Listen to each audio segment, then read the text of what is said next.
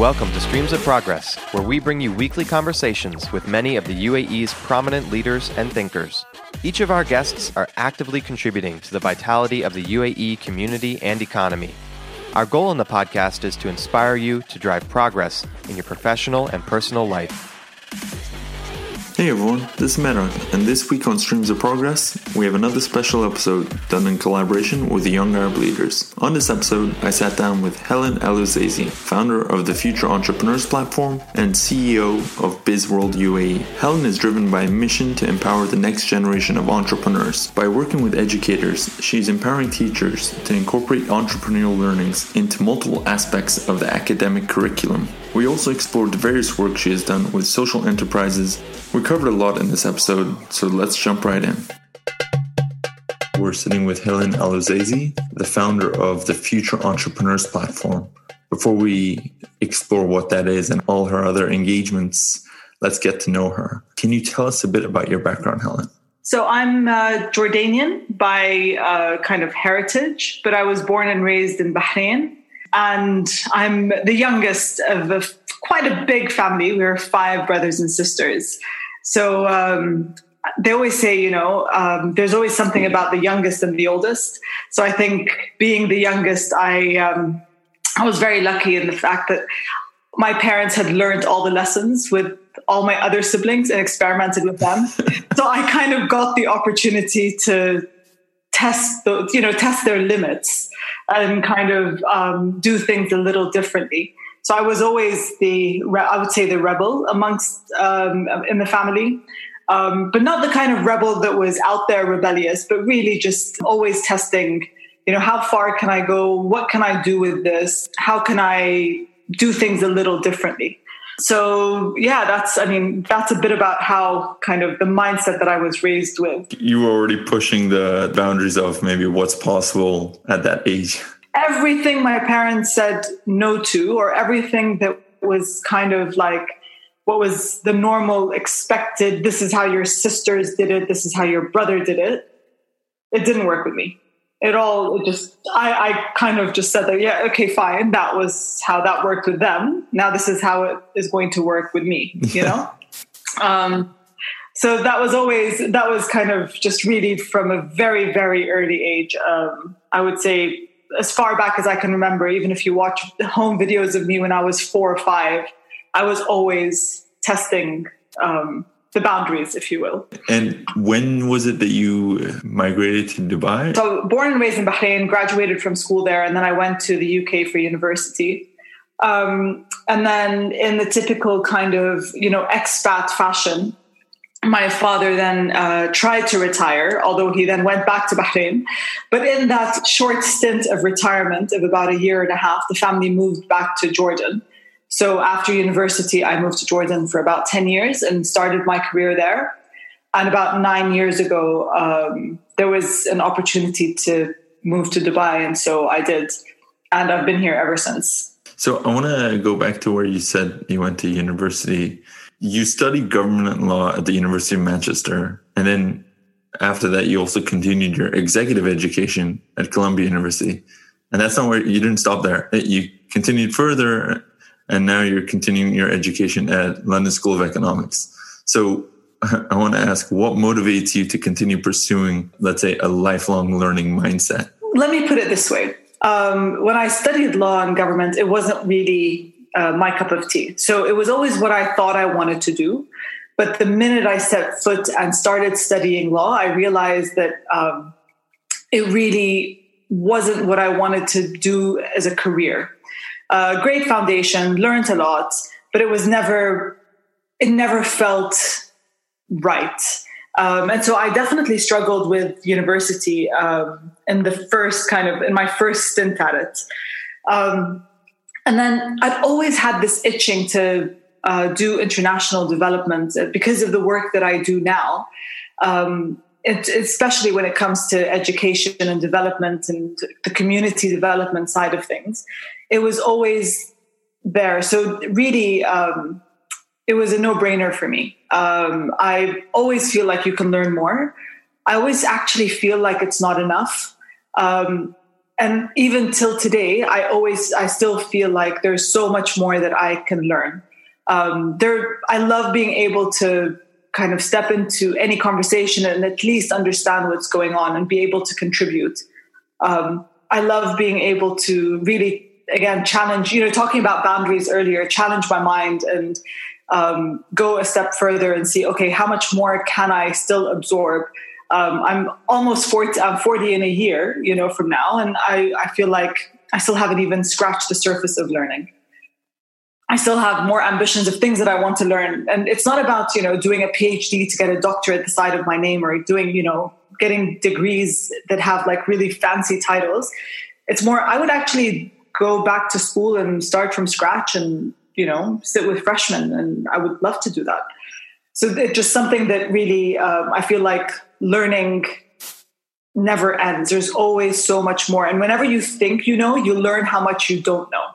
So I think really, truly, the more you learn, the more you realize there's so much more to learn. And as I've gone through this journey, every step of the way, I feel like I know nothing and there's still so much more to do and so much more to kind of absorb and learn and experience. What you just said really resonated because the more I think about it, the more we learn is when we actually realize there's a lot more that we don't know. It's actually those who don't know much who think, oh, I know everything, mm-hmm. right? so as you explore more and more fields, you realize, wow, there's so much more that I don't actually know. And I want to continue pursuing this. Absolutely. And every, literally, every day, I discover that there are things that I have no clue about. And I'm like, how did I miss that? You know? And what can I do? And how can I kind of, I don't need to be, um, I don't need to be an expert at everything. It's just, understand enough to know you know how the world works uh, from different sides and different angles and different um, experiences. Yeah. I always think there's two sides to learning. There's one the academic uh, and learning from the past and the theory but specifically in your case as well experience. And over the last 17 years you have done quite a range of things from marketing to nonprofits entrepreneurship. So before we actually talk about some of your current engagements, I would love for our listeners to learn more about some of your past experiences. Everything happened by complete mistake and complete fluke. So I'm definitely a planner. Uh, I definitely have goals and I sit there and I think, okay, what do I want to do with my life? But as luck would have it, every single turning point in my career and in my life happened by complete fluke. So I'm a big believer in really trusting kind of the way that the, the way that the world works uh, for you. So when I finished university, I went to Jordan, and uh, like I said, I really didn't want to be a lawyer. The reason why I studied law was I wanted to make the world a better place, and I realized that law was not necessarily in the form that I was uh, being exposed to it wasn't necessarily the way that I would make the world a better place. So very quickly, I kind of just said, okay, let's put that aside, ignore that even happened, and let me do something else. Except I didn't know what I wanted to do because law was all I had ever, ever thought of, even I mean, I used to sit there and watch Law and Order when I was a kid, uh, while others watched, you know, Pink Panther and stuff. So it was it was all I really knew. So um, I came to Jordan, told my mom and my dad that I didn't want to be a lawyer. My father, having been a lawyer, kind of was disappointed. My mom, having set her whole heart and all her like hopes and dreams on this, me pursuing this career, kind of was devastated. But um, what they did was they gave me an ultimatum and said, you know what, fine, you don't want to be a lawyer. You have a couple of days to find another job. And um, we didn't have Google or WhatsApp or any of this stuff at the time. So a couple of days is really, really not a lot of time to find a job. Um, especially in Jordan, where I didn't grow up, I didn't know people, didn't have contacts, nothing. So um, anyway, long story short, um, did a couple of interviews, really pulled every string I possibly could. And I finally ended up getting a job in advertising. And I absolutely fell in love and that's when I realized that when you love something, you can really, really do well because I hated studying law and it was just a struggle the entire time. When I got into communications and advertising, I was like a blooming flower. I just loved every second of it. And so I spent the first eight years of my career doing that. And I would say to anyone that was going to like do pursue any career, you need to have a good marketing communications background. So for me, um, it sort of set the tone and was a phenomenal foundation for everything I did after that because I was able to really um, look at things from you know how how are you messaging it? How are you positioning it? How are you taking it? And i worked on awesome brands like porsche and lamborghini and Amarant and lg and like just really epic stuff.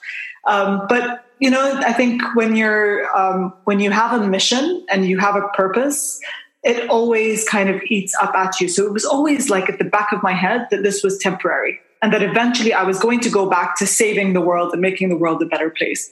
Clearly, I haven't saved the world yet, but it's, I found that my path really kind of shifted um, after my father passed away. And I had one of those epiphany, like aha moments that said, you know what? You're wasting your time not doing what you've always wanted to do so I quit and I um, volunteered for a while. And I was very fortunate enough that I was recruited to work with Her Majesty Queen Rania of Jordan on community development. And this nonprofit stuff uh, or community development was very interlinked with the entrepreneurship world that I'm in right now. So they're not too far off. Um, but the, the, the work that I did there was um, very much involved in youth entrepreneurship and you know working with delinquent youth. And i was responsible for you know fundraising international relations but i was very involved in a lot of the programs and a lot of the things that we were doing. And so i got to see the impact that entrepreneurship could have on women uh, in rural areas on communities and how they could really help you know entire communities through small entrepreneurial ventures like a bakery or um, delinquent youth reintegrating into the communities through entrepreneurship after they left, you know, um, different delinquent centers and things like that. So, kind of, I started to get this picture of the impact that entrepreneurship can have on the wider kind of community and the economy. Um, so, yeah, that's, I mean, that's kind of how that started. And I've been in the entrepreneurship space since then um, as CEO of uh, Mowgli Foundation, which did mentoring for entrepreneurs, also a very pivotal time in my career, um, where I started to really understand the value of mentorship and what mentorship is versus coaching and advising and things like that. And then I just did my own thing, you know. I thought, okay, fine, I'm kind of learning all about entrepreneurship through all these different um, avenues. Maybe it's time for me to walk the talk, you know um, here I am claiming that entrepreneurship is this great thing, but I haven't done it. So that's when I kind of went down my own entrepreneurial path, uh, which is also involved in entrepreneurship. So it's very much. Uh, I mean, there's um, there's clearly uh, there's clearly a theme here. and um, I, I mean, I sincerely believe in it um, from like so many different angles, and I'm sure we'll get into that later.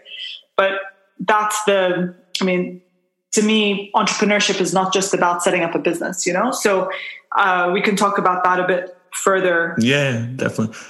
I just want to ask when you made this leap to entrepreneurship, was this while you were still back in Jordan or was that when you moved to the UAE? To the UAE. So I um, I was with the, the Jordan River Foundation, which is Queen Rania's foundation, um, and then from there I was recruited to be the CEO of Mowgli, which was based in Dubai, but I was running the UK, the Middle East, and North Africa out of Dubai.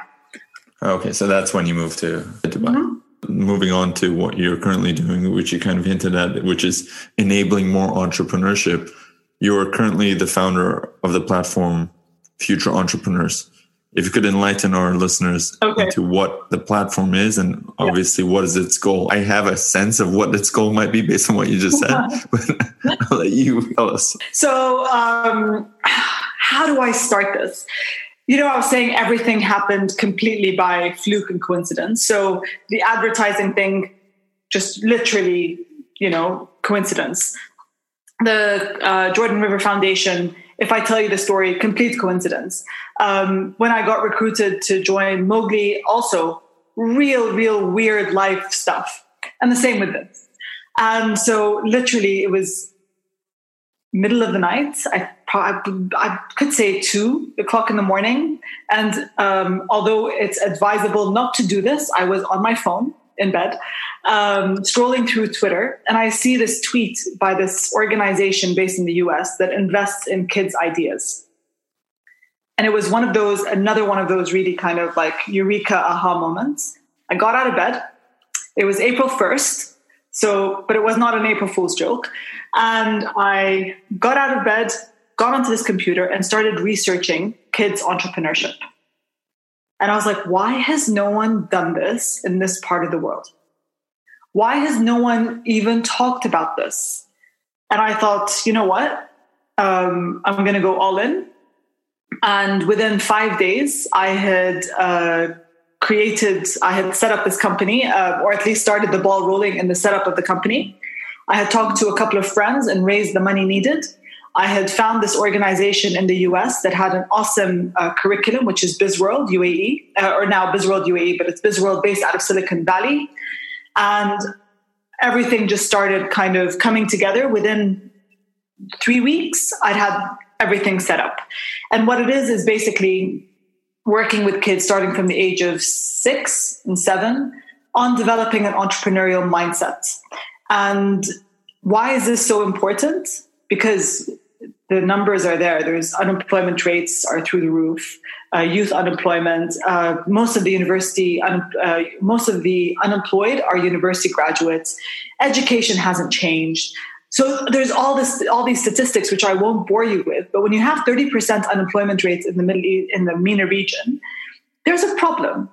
And the econ- and public sectors can't accommodate all these people. And we have one of the largest youth populations and so all of a sudden, it kind of made sense that if you want the future to be quote unquote bright and you want people to have something to aspire to, you need them to have the entrepreneurial mindset. Am I saying everyone needs to run and run around and create these like lemonade stands and be entrepreneurs? Absolutely not. I'm saying that there's a mindset that comes with resilience, creativity, and grit, and being able to really um, think outside of the box and how do you think creatively even when you're within a company if you want to go through traditional employment. So what we do is we teach entrepreneurship to children. I work with schools uh, on adapting the curriculum and integrating it into the curriculum. So how do you take english and create entrepreneurial projects? How do you take math and give this entrepreneurial twist how do you create projects that are interdisciplinary amongst different subjects um, and then we also highlight young entrepreneurs and kids that are doing really cool stuff because there are kids doing epic things. Um, I work with organizations like uh, GEMS Education in the UAE, also on um, developing a youth hub for kids to uh, present their ideas, but also invest in students' ideas. Uh, mentoring these students to doing agreements with uh, VCs and mentoring uh, organizations. And then with the pandemic, I've taken all the program as well and put it all online uh, to be able to kind of reach more people. So it's all about developing the right skills in children at a young age that will enable them to have uh, more control and more kind of um, I want to just it's not just control it's it's they they have they're more likely to succeed if they have the entrepreneurial mindset no matter what they choose even if they want to be a dentist a dentist opening up his his or her own clinic is an entrepreneur. Yeah. You know? And so this is this is where I mean, I think um the when I first started five years ago, this concept was super foreign. No one got it. Like I would knock on doors and people like, you know, you're mad, right? I'm like, I don't understand why you guys don't see it. Like, can't you see what I see? You know? And then I would take the program to refugee camps and people would be like, are you mad? And I'm like, guys, just look at these children and look how hungry they are for learning. And these kids don't like school, you know? So it just kind of really uh, reiterated the fact that entrepreneurship is for everyone. So I've run the program in refugee camps and public schools and top end IB schools, like the most expensive schools in the region. And across the board, whether it's a six and seven year old or a senior in high school, the minute you give them that space to explore entrepreneurship, they shine. They shine. It's insane, you know? So that's a bit about that's a bit about what I do. There's a lot to take away from that. Just the thought of empowering them with the knowledge of entrepreneurship. And exactly like you said, even if that means they don't go on to become directly an entrepreneur, the skills or that mindset can be applied to any other thing they do as well. Mm-hmm. So, yes, they might go become an entrepreneur and set up their own business, but even just empowering them to have that knowledge, they're going to excel at other things they do and other roles they pursue in their career as well. Look at all the top organizations around the world, and you will see that first of all, they are led by the people that are within them, right? Fine, you have great leaders and you have you do have the Steve Jobs and you do have all these people, but their teams are equally as strong and innovative. And when people ask, you know, who came up with the idea of this, you will always find that it's the entrepreneurial uh, employees, if you will, that have come up with this stuff. It's the people that have this um, mindset of innovation, of again boundaries, you know, limits, thinking more beyond what is required of them, thinking creatively, and that's priceless. Yeah, to question maybe what is potentially the status quo, even within an organization, it's and that's where you come up with those breakthroughs or those new thoughts of, of pursuing Absolutely. in the company. So just to clarify, mm-hmm. so BizWorld is, as you said, it's a entity in the US that you have now brought to UAE, Egypt, and Jordan, not just Dubai, right? Yes. And that actually is under your the Future Entrepreneurs platform. Yes, absolutely. So, Future Entrepreneurs is um, is the platform that has multiple areas all around youth entrepreneurship. So we do consulting. So what I do with Gems, for example, is uh, advisory and consulting, and I'm like an in-house director for youth startups within Gems. Um, and then, which is under the Future Entrepreneurs, anything that has to do with youth entrepreneurship um, falls under future entrepreneurs. The curriculum that we use in terms of the um, actual teachers training, the actual curriculum, the actual program that we run is a BizWorld program. And BizWorld is a Silicon Valley based program that was founded by Tim Draper and, and lots of, you know, some of the biggest names in Silicon Valley over 24, 25 years ago. And it started as a grassroots movement at the time. And um, we, and it's a nonprofit organization and we've brought it to the Middle East uh, to be able to run it, and we've Arabized it and you know adapted it to the region, and um, we run it with schools as well as um, different kind of youth organizations. So I've worked with a lot of youth organizations as well, um, but it also has a lot of teacher training. So it's led by teachers, um, not necessarily by us. Interesting. So you're also empowering the teachers to apply that into their curriculum that you already into. Uh, you also yeah. facilitate you know, maybe an English class, how could they potentially bring up entrepreneurial learnings or teachings? But you're also teaching the teachers in a way. Yeah, absolutely. So we do teacher trainings and all that stuff because at the end of the day, um, education is primarily delivered by educators. And if we sit there and, I mean, there are a lot of people that have all these amazing ideas of all these, oh, we're going to, you know, um, do so much for education. And they're not educators. And the minute you start working with educators, you realize how different they are in terms of the way they think. And they are very, very much by the book.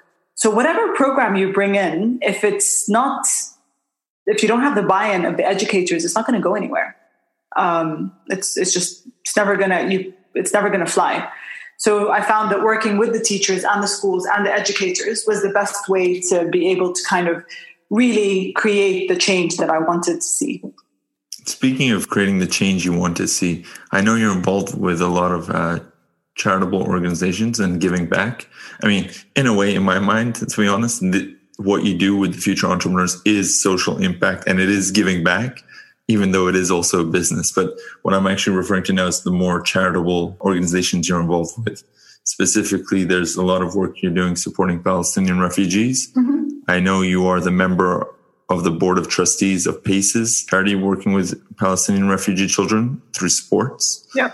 And you're also an advisor and brand ambassador for the Social Enterprise Project, mm-hmm. working on empowering Palestinian Syrian refugee women. So I think that last one, there's a bit more entrepreneurship uh, elements there. Maybe you can enlighten us into what these are. And I honestly want to understand why are you drawn to because in a way you are already doing a lot of social impact work. Yeah. What draws you specifically to even do this on top of everything you're doing? I think giving back was ingrained in me from a very young age. My mom uh, didn't work full time, but she was full time, full on with like charity work.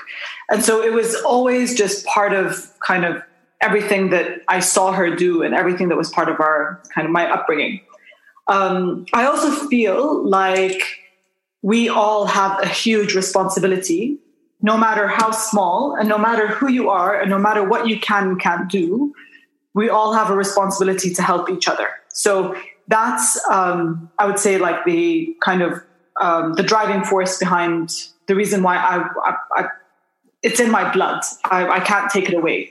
Um, so Paces is um, works with around 7,000 children, um, and it was founded by uh, a Palestinian uh, philanthropist, Hadi Qattan. And what they do is they work with children through sports, like you said, uh, primarily through football. But football is just one piece of the puzzle because when they have, when they get into sports, so many other parts of their lives become better. They're off the streets, they have more discipline, they're healthier. They work, uh, they work in teams, boys and girls work together, they play together. We take these children to um, Norway to compete at an international level and they come out on top. So last, last time we were in Norway, our children were one of the finalists, actually um, the final game in the Norway Cup, which is the world's largest youth organization, uh, youth tournament. Sorry, um, the final was our our boys and a Norwegian team, and our boys um, had only met right before the tournament because they're all from different refugee camps. And sports to me um, is very intrinsic to how I live because I do triathlons and marathons and things like that. So I understand the importance of the discipline behind sports. Um, so for me, it was a no-brainer uh, when I was asked to join. It started off with me running uh, the Dubai Marathon to raise funds for them and raise awareness for them, and then from there, I was I joined as an advisory board member, and then I was asked to be on the board of trustees. So it was um, a very natural progression and a natural alignment because it's what I believe in, uh, but also supports the people I believe in. And Palestine to me is a human human rights um, issue. It's not about me. Be I'm not Palestinian. I'm Jordanian. Um, so it has it has to do with just this is really um, a community and a you know people that I really feel need as much support as possible. Um, so that was the long answer to the PACES thing. Uh, the social enterprise project, um, my God, I fell in love with the second I saw it. Um, so I saw these. Um, I was working as an advisor for some uh, for some people, and they were doing this kind of like online shopping platform, and they wanted to bring in a organization that did really, really pretty things that had social impact. So I came across SEP, and I just fell in love. I was like, dude, like I have to, I have to get involved. And so I reached out to the founder at the time. I'm like, listen, um, I think you're doing amazing things, but you know, can I help you? And can we just like rebrand a little bit? And you know, can we just you know reposition a little bit with my communications background? And so it's like, sure. I mean, what are you going to get out of it? I'm like, I don't know. I just want to help. Um, and so taking my experience in branding and communications, kind of um, started poking around and you know just asking her some questions, and then you know, they went ahead and they did this beautiful rebranding and started this whole repositioning kind of um, direction. And um, the women, I think, are key to any community. I'm not one of those people that thinks, you know, women are better than men or women. I, I believe that women and men together kind of are the perfect yin and yang, and we need them as much as they need us. So, but I think, especially in these marginalized communities, um, women didn't have a voice. And so when they were empowered through the, an art that they already do, so the art of cross stitch is a part of their life anyway. Um, and SEP was the first company to be set up in a refugee camp, not a charity. So all of these pieces just it made sense. So for me, these organizations that I'm involved in, they're so aligned with me that they're a part of me. You know, they're aligned with everything I believe in that I literally breathe these, I breathe these organizations. Like They're a part of everything I do every single day. So do I feel like I'm giving back? Absolutely not. I just feel like I live them. Um, and they're, they're just like, I'm in love with paces. I'm in love with SEP. It's, it's a, you know, it just works. Um, and SEP now employs around 700 women, um, and they sell in Harrods, and we've done a movie in Hollywood, you know, Mary Magdalene, and in Hong Kong, and in London, and all around the world. And it's just getting better and better, and it's profitable, which means that we can pay our women you know, really decent salaries. And they're now leaving, some of them are leaving the refugee camps and they're educating their children and their daughters are going to universities and their sons are going to school. And it's, um, it's really, really kind of built an entire community around SEP within the Gaza uh, refugee camp in Jordan, which is the poorest refugee camp, uh, by the way. And um, yeah, I think, does that answer the question? Yeah, definitely. I mean, so it creates a yeah. ripple effect in terms of when they're empowered and they're able to give back, their children and their own communities are able to progress as well. So I'll give you an example. When we first started with SEP, um, the founder, Roberta Ventura, she is based in Geneva. She came to Jordan and wanted to take these women out for lunch. Sounds like a really simple thing, right? Apparently not. All the women couldn't go out to lunch because their husbands didn't want them to go out for lunch in this bus and take them to Amman, you know? It's like a big deal. Four years later, we had around 40 of the women with their children. Their husbands are now working with the camp as well, and they come to the show. So just in just four years, you went from two women, three women maybe, to now 700 but more than that, you have the acceptance from the husbands, you have their involvement, the, you know, and that's how you change communities. You know, when people say, oh, uh, fight the older, you know, let's protest. I'm like, don't do that. Just find a way to rebuild something new and make it work. And that's how you change communities. May I ask just how did it scale so quickly? to, yeah, like from where it was to where, where it became? Again, charity versus social enterprise. So a charity is always spending most of their time running around fundraising, right? Yeah. Social enterprise runs like a business. And so the more money you make, you hire more people, you take more orders, you make more money, and it just it grows. So even Paces, which is a nonprofit organization, we're now using the endowment fund to invest in social enterprises to be able to make it sustainable and scalable. I'm not against charities. I'm not saying everyone needs to be, but I think um, having that, again, that social enterprise mindset can really shift from you staying small and playing small and focusing on just fundraising all day, all the time, to actually looking at what it is that you do and the people that you serve as an organization and as a mission and be able to make it sustainable and help it grow. So um, it grew just like it, any other business would grow. It was done with um, transparency. Um, there was, you know, we a lot of bootstrapping, um, and as orders came in, and as the pro- the production grew, the team grew, and so on.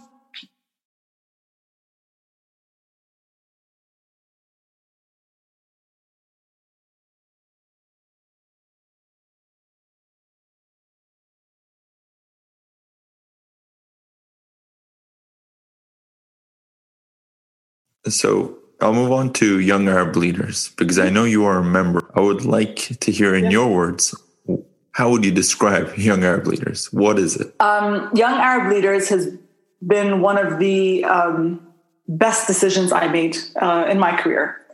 Um, first of all, it's uh, it was an incredible network. So it's about really kind of networking with the right people that think like you and are in the same same journey are on the same journey as you are um, or as i was.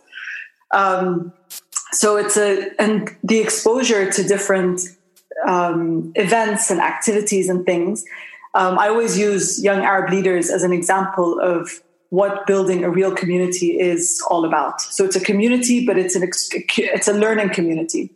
Being given learning opportunities, being uh, able to kind of talk to people that you otherwise wouldn't be able to ever reach.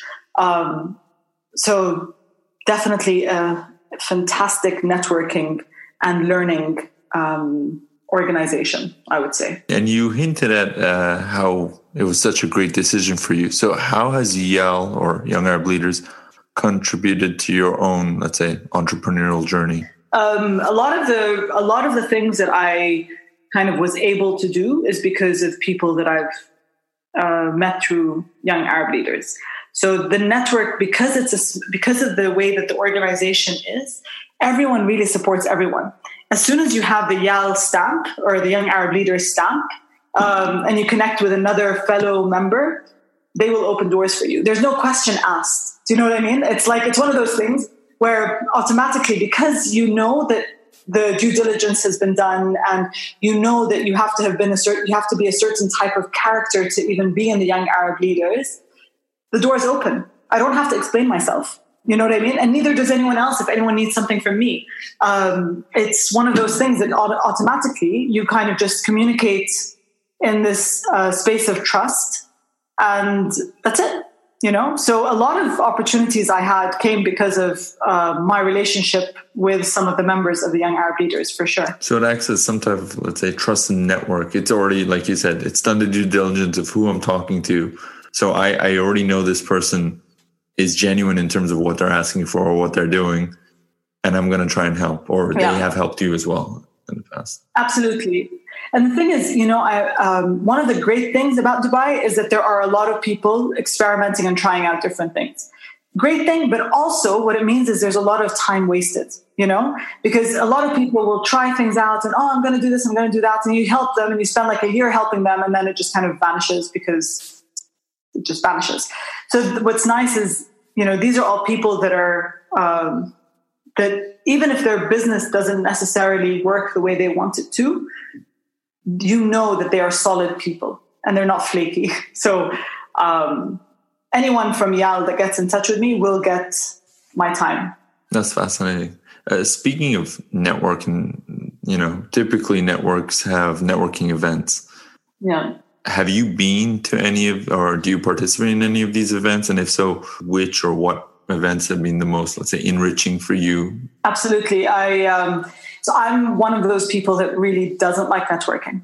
Like I hate it. Take me to one of those spaces. I hate it with such a passion. Put me in a room with like 500 people. You'll find me standing in the corner, just kind of twiddling my thumbs and thinking, okay, how can I escape this? So for me to say I enjoy the networking events that, that YAL hosts is a huge deal. Um, but because of my character and my not liking these overwhelmingly big events, I used to love and I still love the power lunches. So they do these really cool lunches where they bring in, um, and they brought in um, uh, the see the chairman of Chalhoub. You know, where am I ever going to run into Patrick Chalhoub? Yeah, yeah. Where am I ever going to run into him? Ever? Never. You know, um, they brought in the CEO of uh, Expo 2020. When am I ever going to run into this guy? So, and the power lunches are really cool because it's like 10, 12 people, and you just literally sit around the table and have lunch together. And they tell you a bit about what they do and you know their vision, etc. But then you get to ask questions like your friends, like which is completely, you know, it's completely surreal. The people that I've had this opportunity to sit with and have these power lunches with, it's surreal. Um, so those were my favorites by far. And then they used to sometimes do these evening ones as well, um, which I would go to whenever I can. But being a mom, um, kind of the timing didn't always work. But it works because what works well is that you know if someone is an evening networker, they have something similar in the evening. Um, I'm a lunch networker because it's part of work, so um, that worked well for me, and that was my favorite. I love the power lunches. Yeah, I mean that totally makes sense. Some people may, may might have a a regular day job, but they're still part of this network and contributing in some way, and yeah. they need that night option as well. Yeah. I want to ask you. I mean, it's semi-related to YAL, but it's more maybe related to entrepreneurs. Obviously, we're all the globe is going through this pandemic right now. What sort of opportunities do you see emerging for young Arab entrepreneurs? As we're all trying to adjust, and obviously the markets are ch- adjusting as well at the same time. What kind of opportunities do you think exist today for that? Um, I think to say what opportunities exist would be a very, very limiting thing. Um, this is a time where anything goes. And I think because traditional businesses and traditional things are not necessarily working right now, you have nothing to lose to try things out. So I think um, the opportunity is in the experimentation. Um, and I think that's kind of where people's mindset needs to be. Um, do I think any one specific industry is going to really kind of like ex- uh, explode? Not necessarily. I think a lot of different industries, and we can see it in the numbers. You know, the Amazon went. Amazon's kind of the, one of the few uh, organizations whose shares went up. You know, and then you have all of the ed tech stuff. I mean, these are no brainers. Um, so definitely there is an opportunity in e-commerce and educational uh, platforms and things like that but i think we need to kind of dig a little bit deeper than that and see okay what what was my community what is my community open to today you know that they weren't open to before everything that would have taken 10 years in terms of adoption is now going to take three weeks so you just need to be really agile and be really creative and open to experimenting as much as you possibly can. Experiment. I think that's what that's what I did. I mean, as soon as the pandemic hit, my business was either going to go under or I had to really adapt. And within two weeks, I had, you know, just shifted things. And you have to be agile. Um, and so the it's just i would say the opportunity is in the experimentation and the open mind to try new things yeah that's actually an interesting point it didn't occur to me earlier when you said BizWorld and you used to do those sessions or workshops and events in person now it had to adapt how have you adapted to the pandemic actually um, i did there were three things that i did really really quickly so one of the things that I do is I work with GEMS, and um, we used to do these uh, entrepreneur speaker series where we would bring in entrepreneurs and we would call, we would bring in different students from different grades to come in and talk to the entrepreneurs. I was like, that's an easy fix, right? You know, hello Zoom. So um, auto- automatically upgraded my Zoom account to you know Zoominar uh, Zoom Webinar Pro 105 or something, whatever it is, and started bringing in entrepreneurs to speak to students. And so we would do them over Zoom. Um, and we brought in within less than two months, we brought in 16 speakers for students from grade 6 to 12. And we had at any given webinar, we had around 270 to 300 kids coming in and joining. And that really shifted the way that they, that online learning in general was being perceived. So the schools that were involved um, all of a sudden online learning wasn't just this boring kind of digital platform normal education. It still delivered more than a uh, than a standard education. So that was one. And that was a huge hit uh, luckily. Um, number two i took the entire uh, curriculum and put it on an online platform um, which was basically um, student pace. So the student at their own pace are able to take um, an idea and they go through a full fledged entrepreneurship program. And then I also did um, another uh, program, which is um, live sessions and things like that with mentoring and an opportunity for students to get investment, also online. So I've run, I'm now running four different programs online. Um, do I think it replaces the traditional stuff? Absolutely not. But I think that there's an opportunity for this blended approach of um, how can you have in like face to face experiences, but also be able to kind of scale and do things digitally um, from anywhere in the world. That's pretty fast paced as well to shift to those four different online offerings. Two weeks. Uh, and within two weeks, I'd like completely trans, treat, completely shifted everything, and um, because there was no time, you know, you were either going to be left behind or you needed to really make it happen. Um, so you got to make it happen. That's yeah. the entrepreneurial mindset. Yeah. Well, well, congratulations on that. Thank you. So I'd love to move on to a bit more about you as an individual. who would you consider was a role model for you, or was there anyone you looked to as inspiration throughout your career? Uh, obviously, your career has you've gone through multiple, let's say, industries and shifts. Was was there any specific role model you looked to? Um, absolutely not. I have tons of role models in tons of different areas of my life. So, um, one role model was my father in certain things. One was my mother in other things. Um, I have a sister who was like my fashion role model. You know what I mean? Uh, and then I had um, all my bosses, every person I ever reported to, um, taught me so much in such a like you know from things like the consistency and and making sure that you spell things properly when you send things out and how you per, how people perceive you to a boss that was really really really hard and tough to deal with because and taught me that you if you're on time you're already late. So these are all things that have kind of are now ingrained in everything that i do. Um, so tons of people. Um, and i think to to have one role model is really limiting.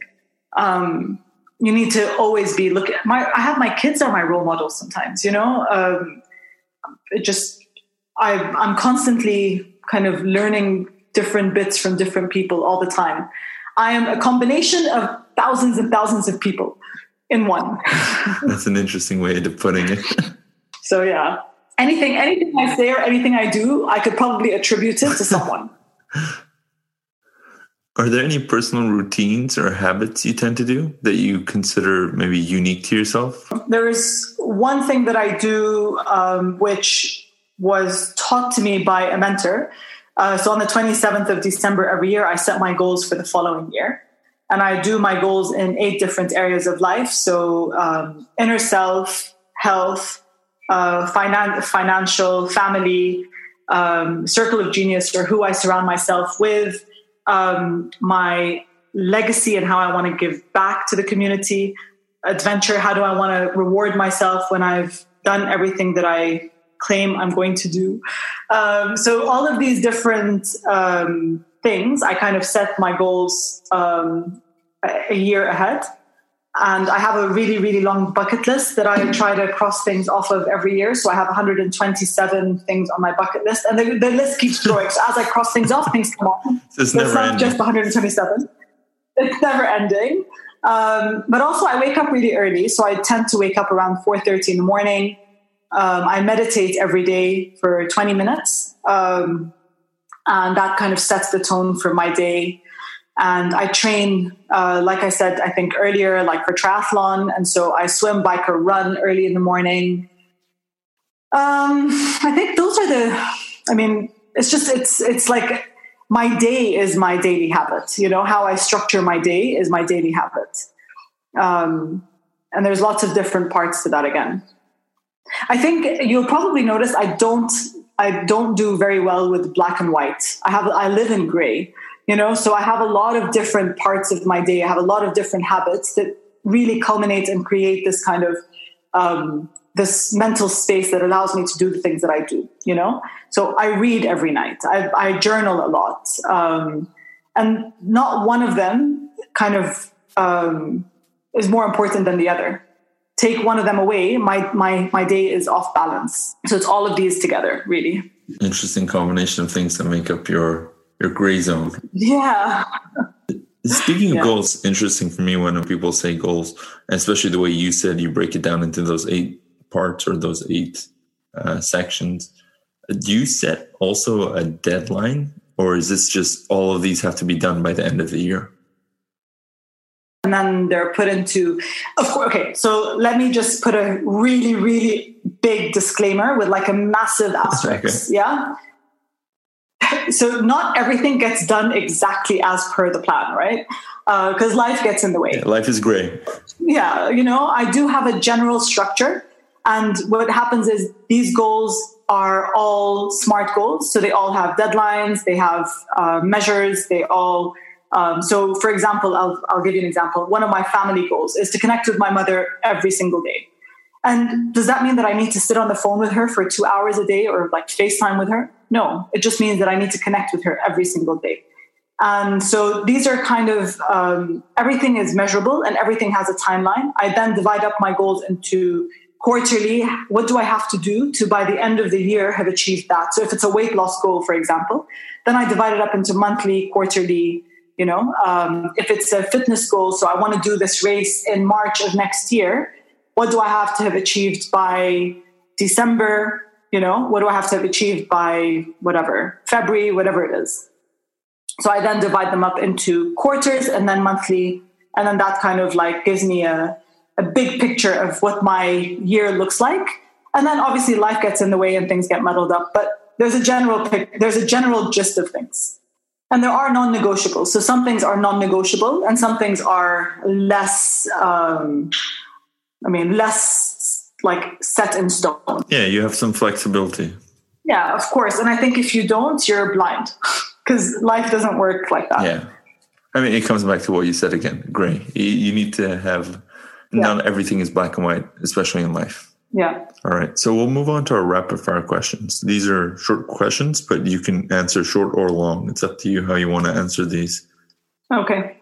If you could post a message on a billboard, let's say we were going to give you a billboard on Sheikh Zayed Road for a month to say something to the people visiting Dubai, people living here, and again, this is not a commercial uh, message. So you're not promoting BizWorld. You're not promoting any of your future entrepreneur work. Yeah. Uh, so if there's messages for the people, what would you like that message to be? Think dream big. Um, too many people think too small. Um, and I get small and you have to have small steps, but dream big. Yeah, I like that. I mean, because you need to dream big. I mean, you do need to take steps and maybe smaller steps to get there, but you should have a bigger dream to aim for. Yeah, I want to make the world a better place. That's dreaming big. How you do it, that's something else. Lots of small steps. Is there a book that you tend to gift to people? There are two, um, but mainly it's a book called The Success Principles by Jack Canfield. And just out of curiosity, what's the other book that you said? Uh, the Greatness Guide by Robin Sharma. And what are these books about? So, what makes them special is the way that they are structured. So, whether you're a reader or not, they're easy to read because you're in lots and lots of different small chapters uh, with actionable, tangible uh, things that you can do. Both of them um, are all about different habits that you can start today to make you a better person, whether it's in work or life or family or just you. Uh, so the success principles, one of the first things it says is, you know, you take 100% accountability for where you are today. That changes everything. The minute you actually are accountable for everything and where you are and stop blaming people and take responsibility for where you are today in life, good or bad, that's when you can actually make the change. That's when you can do things. Because as long as you're playing the blame game and finding people to blame for or circumstances to blame for, you'll never um, you'll never get out of the you'll never get out of the rut. And so it's that those kind of things that both books have, um, and they're very short chapters. So it's so easy to read. It's and you can read it alongside another book. You know. Yeah, I'm assuming are the chapters related, or can you jump between them? Well, you can jump between them. I mean, they are somewhat related, and ideally, you would read them kind of in order. Um, but they're not, I mean, you can literally just, the success principles, it's a huge book. You can open it in the middle and you can read something, and there's an awesome nugget in there somewhere. So they're digestible as well. They're very easy to pick up. Very, very, very easy. So it makes a great gift. Absolutely. And it's a great gift for a reader or a non reader, you know? Do you have any favorite documentaries? I would say, so the most recent one I watched, um, I would say is probably up there now uh, which is the Inside Job. Um, I don't know if you've seen it. Yes. Um, Matt, it's narrated by Matt Damon, and it talks about the 2008 uh, financial crisis. So I would say because, maybe because I just watched it a couple of days ago, it's really fresh in my mind. right. So I'm going to go with that. Do you have any personal hobbies that you explore in the evenings and weekends? I know you mentioned the triathlons and uh, a lot of your meditation and sporting, but do you have any hobbies that you pursue? aside those? I mean, triathlon is a hobby when you go out cycling with friends and running with friends. So this morning I went went out running with four of my friends. Um, so I would say triathlon is my hobby. Um, yeah, I think that that might be it. I, I love baking. Um, I'm not I'm not Martha Stewart, but I I like baking. I enjoy it. I find it um, very relaxing. The calories I consume after I bake not so relaxing, which is why I need to run but, but I definitely enjoy um, baking and reading a lot. I was going to say that's an interesting combo. You have the triathlon and then you have the baking. Yeah. Which comes first? Triathlon. Um, so the baking is usually based on my mood. So if I'm not in a very good mood, all of a sudden all the banana bread starts coming out. Um, if I'm in a good mood, I'm out there running all the time. So, I mean, they're both depending on the state of mind I'm in. Uh, you'll find me doing more of one or the other. So, this is something we ask all our guests. If you could propose a dream initiative for the UAE to pursue, I mean, as an as a country, it's pretty ambitious. I mean, we just had a Mars mission, so if there was a let's say an outlandish Mars level initiative, they came to you, Helen, and said, "What should we do next?" What would you like them to pursue? Just let people get in. I mean, more space. So um, to actually, the, it, it's not really outlandish because people have thought of it before, but no one's really done it. Commercial space, commercial trips to space. Like let Emirates Airlines start flying to space. Do you know how cool that would be? My God, like that would be epic. Um, so yeah, I think um, Virgin and Richard Branson wanted to do it, but I don't think they ever did with Virgin Galactic. Um, I think if there's anyone in the world that can do it, it's the UAE and Emirates Airlines. Like that. Yeah, I, I, think Virgin Galactic is working towards it. Yeah, it would be nice to see Emirates all of a sudden announce that. hundred percent. I think you know Emirates is like the coolest airline in the world, and to you know just go in there and take over. My goodness, do you know how awesome that would be? I think that would be epic. I think it'd come out of left field as well. No one would suspect an airline in, in this current climate to all of a sudden say, hey, you know what? We're going to just go to the next level while everyone's in this yeah, current situation. Absolutely. Lastly, do you have any words of wisdom you would like to leave our listeners with? Absolutely not. I have no words of wisdom. I have. I mean, I think um, if there's one thing that um, I try to tell people is, you know, um, just don't be afraid to explore. You know, I think people are too concerned about what other people think and how they'll be perceived and afraid to fail. And they stop themselves from trying and exploring and just really kind of experimenting. I think most of the best things in the world come out of experimentation, you know, and following your gut. And I think uh, the more people would do that, the more aligned people would be, the happier people people would be, um, and you can really, really do incredible things um, when you have that right mindset. So um, just explore, experiment. Don't be scared. Um, what I always tell people is, "What's the worst that can happen?"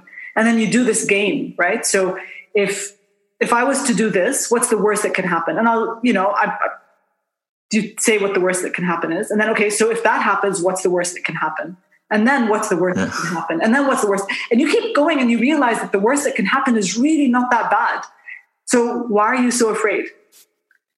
And so what's the worst that can happen? Just do it, you know? Yeah, so I, I think you actually did have some words of wisdom to leave. I don't I wouldn't call them wisdom really. It's just uh, advice. It's just how I live my life. Lastly, where can our listeners go to learn more information, one about you and obviously the various work you're doing from the Future Entrepreneurs platform, maybe BizWorld? Where, where do you suggest them to go? So I don't have public profiles, so my Instagram is pretty useless. But there's a Future Entrepreneurs Global um, Instagram page, and there's um, which has a lot of the BizWorld work. But I also do have a website, uh, helenaluzaizi.com. So it's H E L E N A L U Z A I Z I dot com. And that has links to all of my work and a bit about me and a bit about what I do and all that kind of stuff. So it's um it's all there. Perfect. Okay, so the Instagram of future entrepreneurs and your own website. Yeah. Perfect. I would say that would probably be the best approach. Well, it was great speaking to you. Thank you so much for having me. I really appreciate it. It's been fun. You can find this episode's show notes on our website at streamsofprogress.com slash Helen. That's H-E-L-E-N. We'd love to connect with you, so follow us on Facebook and Instagram or reach out via our website. If you can please take a few minutes to give us an honest rating on iTunes, this really makes a huge difference and improves our ability to reach more people in the UAE and beyond. We hope you enjoyed the show and look forward to seeing you next week on Streams of Progress.